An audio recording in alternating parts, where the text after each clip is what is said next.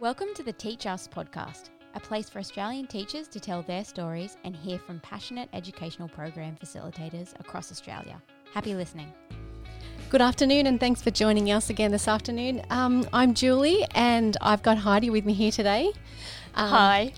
Um, first of all, um, we're about to interview Brad from Mount Stromlo Observatory, but I believe you've got some really good um, information in his bio. So, do you want to read that out? I am actually going to because normally we just say, oh, you know, here's whoever, a teacher from Queensland, but mate, I can't. I can't say these words, so I have to read them. So here we go. Um, Brad's got an incredible bio and a career, but link our link to him is his involvement with school groups visiting Mount Stromlo Observatory. So Brad Tucker is an astrophysicist, cosmologist at Mount Stromlo Observatory. He's leading programs using the NASA's Kepler Space Telescope and TESS, T E S S, to understand why and how stars blow up He's also building a network of ultraviolet telescopes in the upper atmosphere, a search to find Planet Nine, as well as issues surrounding the mining of asteroids. Are you keeping up? I think so. Brad has developed a series of astronomy coins with the Royal Australian Mint, consulted on science fiction movies. How cool is that? Mm-hmm. Been featured on TV specials, and is currently writing his first book. Oh wow. Oh my goodness. Wow. So we've got Brad on the line today, and I've been a bit excited. We met Brad at the end of last year at an education summit, and um, oh, he just got our attention, didn't he? So, um, hi, Brad. Do you want to say hi to everybody? Yes, how's it going? Yeah, good. Was that accurate, or do you need to add some more to that? Do I need to add some more to that? I, I mean, I, I like a good explosion in space. That's always, you know, that's always fun. Um, and you know, I think that's kind of the the cool thing that's going on is there's you know, space and astronomy is such like a huge growing area, and there's so many cool things to do that I don't say what we're doing is science fiction because actually what we're doing is now past what science fiction predicted, and that's kind of the really cool wow. thing uh, that we get to do, and actually that kids get to experience when they come and visit at Mount Stromlo. Do they really? What do they get to experience? So, you know, the great thing is you know, we are a working research facility. So at Mount Stromlo, there's about 160 people uh, that work up there engineers, scientists, astronomers, and all sorts of people. And those are actually the people that run the school program. So myself and other PhD students and researchers, these are the people that help out. And uh, and so we allow them, you know, a glimpse into that world. So, you know, they show up, uh, we do some activities with them, and then we show them the, the, facilities we have. You actually get to go into the lab where we're building satellites. Um, and, you know, in fact, if it's on a good day, you can take a selfie with the satellite. That is completely acceptable at our workplace. Wow. And, you know, and then and you get to see some of these things that, you know, where you're talking about. We actually, you know, you get to see the very first space telescopes Australia ever built. We built them at Mount Stromlo. And now, as you said, we're trying to build similar ones, but these float-on giant balloons. Um, in fact, in you know, in some school programs, school kids can actually visit during the day and start building an experiment that we can fly for them. And of course, we, we use the telescope so you can see the rings of Saturn with your own eyes and, and the gas bands of Jupiter. And if you're lucky, you get to see the te- the telescope that shoots a giant laser to shoot things out in space. Wow, that sounds amazing. So, Brad, if school groups are visiting during the daytime, what do they actually get to see? Because in my head, Mount Stromlo Observatory, you would need to go there at night time, but that's not so. No, that's right. So, I mean, most of the programs we do host at night. You know, the, you know, the great thing about Canberra is, well, it, you know, it closes at five. We are quite open after five. So, you know, our peak hours are in the evening. That's when we're bred to exist. But um, if you come during the day, we have lots of groups that come during the day. We don't do the stargazing portion, but we do. You get to see the research labs and the telescopes and the and the satellite building. Um, there's some projects you can build. We do some hands-on activities. We actually have literally the oldest thing that we've ever discovered in the universe. Wow! So what is that? Yeah. So the Earth and the solar system is about 4.6 billion years old. However, about 51 years ago in Victoria, a meteorite landed, and it's now been dated to the scientists at ANU to be over 7 billion years old. So it's actually not even from this solar system. Wow. And we have it in the display for the kids to be able to touch. wow. How big is it? So it, it fits in the size of your hand. It's very small. Oh, Um, and that, so we have segments that are broken up. So we have one segment like this, you can actually touch it, and then we have some kept for research purposes so we don't get Yeah. contaminated. But we also have some meteorites that weigh over 250 kilograms. wow. The, the rule is if you can carry it, you can keep it. Um, Yeah, that's our policy up here. I've heard that they're really, really heavy. Is that right? That's right. So, you know, when you see a, a shooting star, it's actually only about the size of a grain of sand or a small pebble. It's actually not very big. Wow. Wow. Yeah. because they're so heavy, they're traveling so fast, they burn up in the Earth's atmosphere. So the bigger they get, um, the brighter they get. You know, so sometimes you might have seen a really bright meteor or fireball. Those are maybe the size of basketballs. That's it. Wow. I did not know that. That's It- quite So, you know- You would think they'd be quite close then, if the if Yeah, we're they do, seeing you something. Yeah, and, and we do when they're they're starting to burn up in the Earth's atmosphere. It's just that yeah, it's never that big, and that's kind of the surprising thing is these things are so heavy, and it's actually one of the reasons why we're interested in looking at trying to land on asteroids to mine them because they have huge amounts of metals and resources. And this is in fact something Australia is going to be working with the NASA is how to robotically mine and explore things on the moon and asteroids. This is going to be a bigger growing field over the next 10 years that the students who are going to come in their visits in the next few years, when they're a bit older, can actually work in those fields. That's incredible. Mm. Um, so we talked a little bit about day and night programs, but I'm assuming you know if there's if it's a cloudy day Or are you- cloudy night. or a cloudy night, yeah. What are you going to be doing um, at That's- Mount Stromlo? That's right. Unfortunately, we don't have a way of destroying the clouds just yet. um, we're, we're working on it. Um, I'm so at sure least you are. so, um, you know, at least we get to see a tour. We get to see the facilities. We do some activities. So replace some of that stargazing portion with some more hands-on things. So, Yeah. you know, there's so much to do. You can actually spend four to six hours up there. wow. Um, so, you know, we have a lot of content more that we can always make sure there's something unique and, and educational for your one to two hour visit as you come up to us. so, Brad, what does a typical day at work look like for you then? just like most teachers, paperwork. Um, but Really? there's a lot of paperwork. Let me tell you. Um, but there's it's a great thing because there's so many different aspects that we're working on. You know, So I I have a lot of students that I work with, and so sometimes looking at images taken from a robotic telescope last night, um, planning observations on a space telescope. Um, you know, there's a lot of people working in the lab building and developing those things. Um, so, in fact, a lot of our work is actually during the daytime because you spend actually so little time at a telescope, and either it's remote or robotic.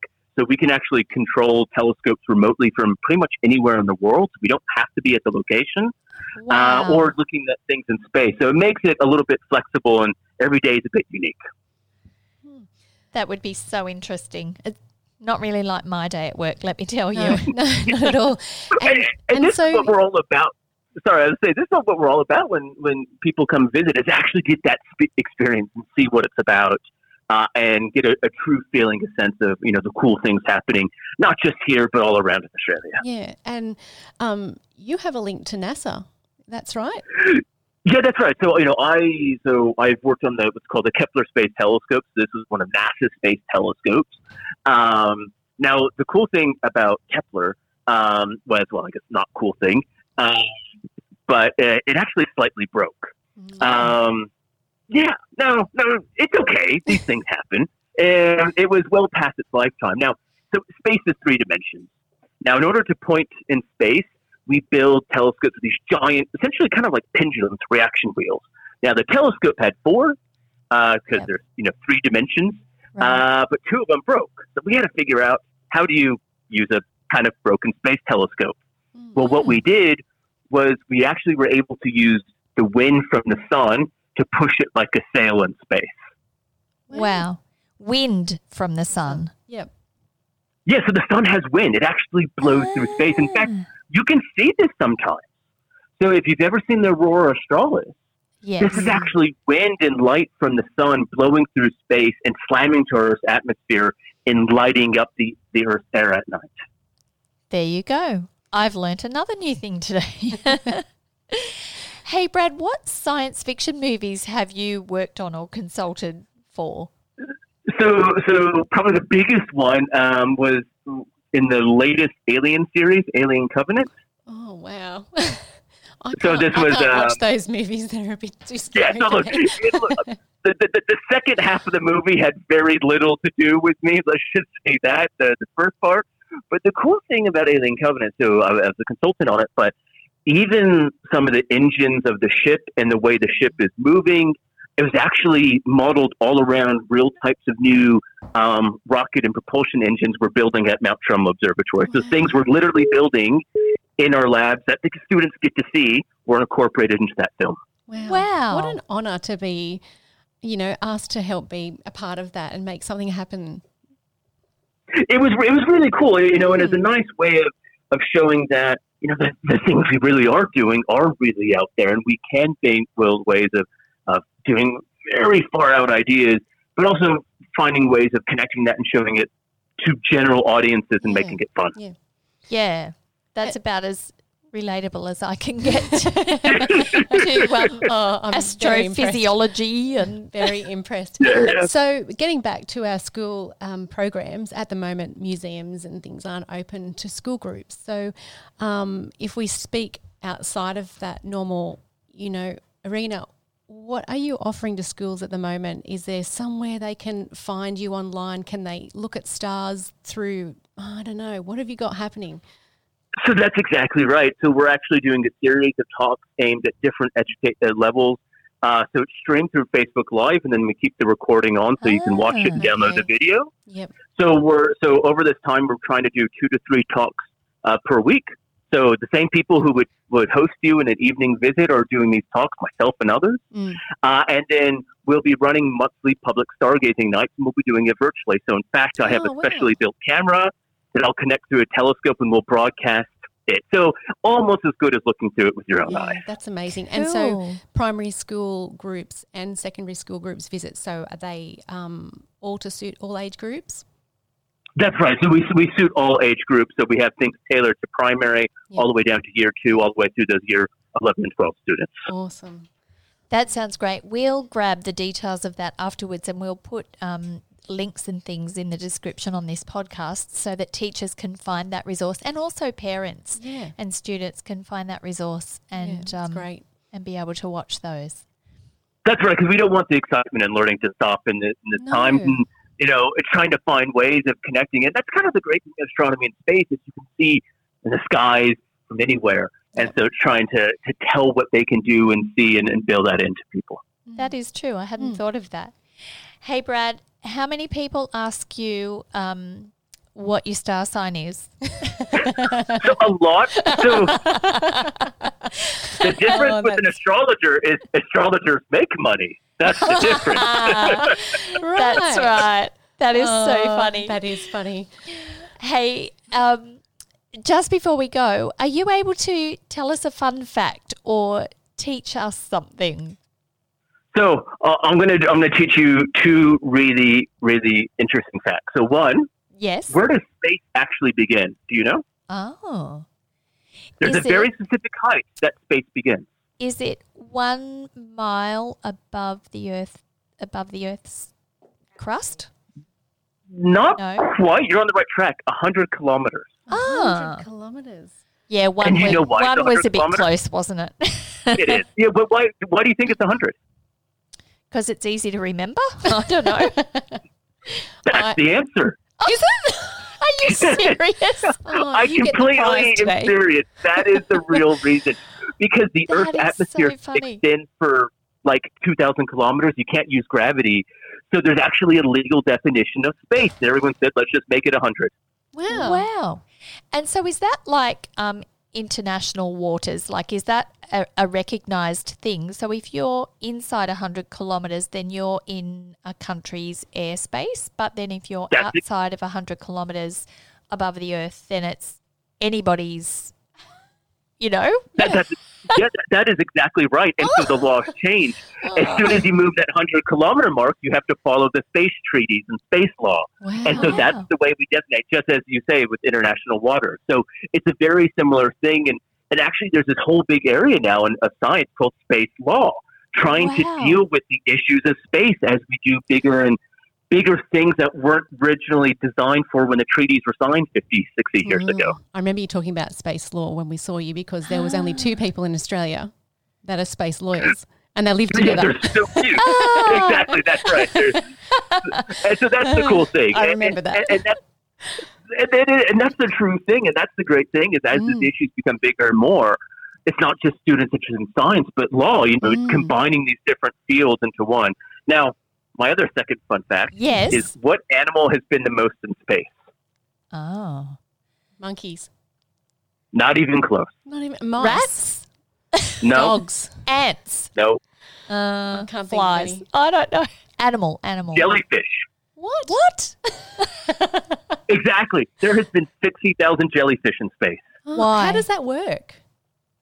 So they were uh, they weren't like just like floating around. Um, so they were in tanks. Um, so they weren't. So this was an area called space medicine, seeing actually how the human body and physiology changes in space. So they bred jellyfish because when jellyfish are born, they like they reproduce quickly, like Right, rabbits, and right. they reproduce a lot. But the key with jellyfish is they actually form crystals in their bodies, and this actually helps them act as buoyancy. So this essentially tells them up and down. Wow. So they bred these generations of jellyfish and then brought those baby, baby jellyfish back down to Earth. Yeah. And they couldn't swim properly. They had formed differently in space. Wow.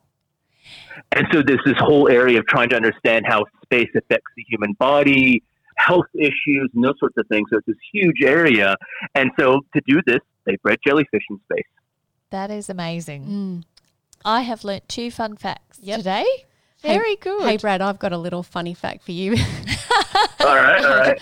so, um, I don't know. How did you ever remember the the what the um, planets, Planets. in order f- from sun outwards? I don't know. How did you ever remember that? Or you just did, Uh, you just did, didn't you? I just did. Yeah, sorry. did you ever hear that? Did you ever hear that? Um, I, know. I, I do know there's some mnemonic devices. Yes, Yeah. yeah, yes. So mine was um, my very elderly mother just sits up near Pluto. Obviously, Pluto is the furthest planet from the sun. And, Oh, that's. I remember i- as a kid we were used pi as Pluto, but yeah, it kind of really throws me off ah, now. Yeah, there you go. Anyway, So I still how does an astronomer? How does an astronomer plan a party? Oh, I don't know. Oh. Um, You plan it. Ah. Oh, dear, dear. Oh, that is Oh, so funny. is. Hey, Brad, thanks so much for talking to us this afternoon. We um, we just loved hearing you last year, and we know that the programs there at Mount Stromlo Observatory in Canberra are fantastic for school groups. So we wanted our teachers to hear a little bit about that, um, and to hear from you, and to to become interested in it because I think you are someone that makes um, all that space stuff sound very Oh, interesting. Yeah. Yeah. No So- worries, it's my pleasure, and, and that's right. You know, when you're thinking about coming for your visit to Canberra, we are we're definitely the thing open after hours. So please come Yeah. visit us. Exactly. That's perfect. So we'll put some details um, in the podcast so that people can find those resources and things. And thanks again for your time, Brad. You take care. You too. Bye. Bye. Oh, mate, that was just so interesting. Brad is a very funny man and Yeah. a great communicator. Yes. He's intelligent beyond anything my brain can even understand. And it was, but he's so good to talk to. Um, so I hope you enjoyed listening this afternoon and um, leave a review. If there's something you want to hear more of, that's great. Let us know. And we'll see you next time. Have a good week. Bye. Bye.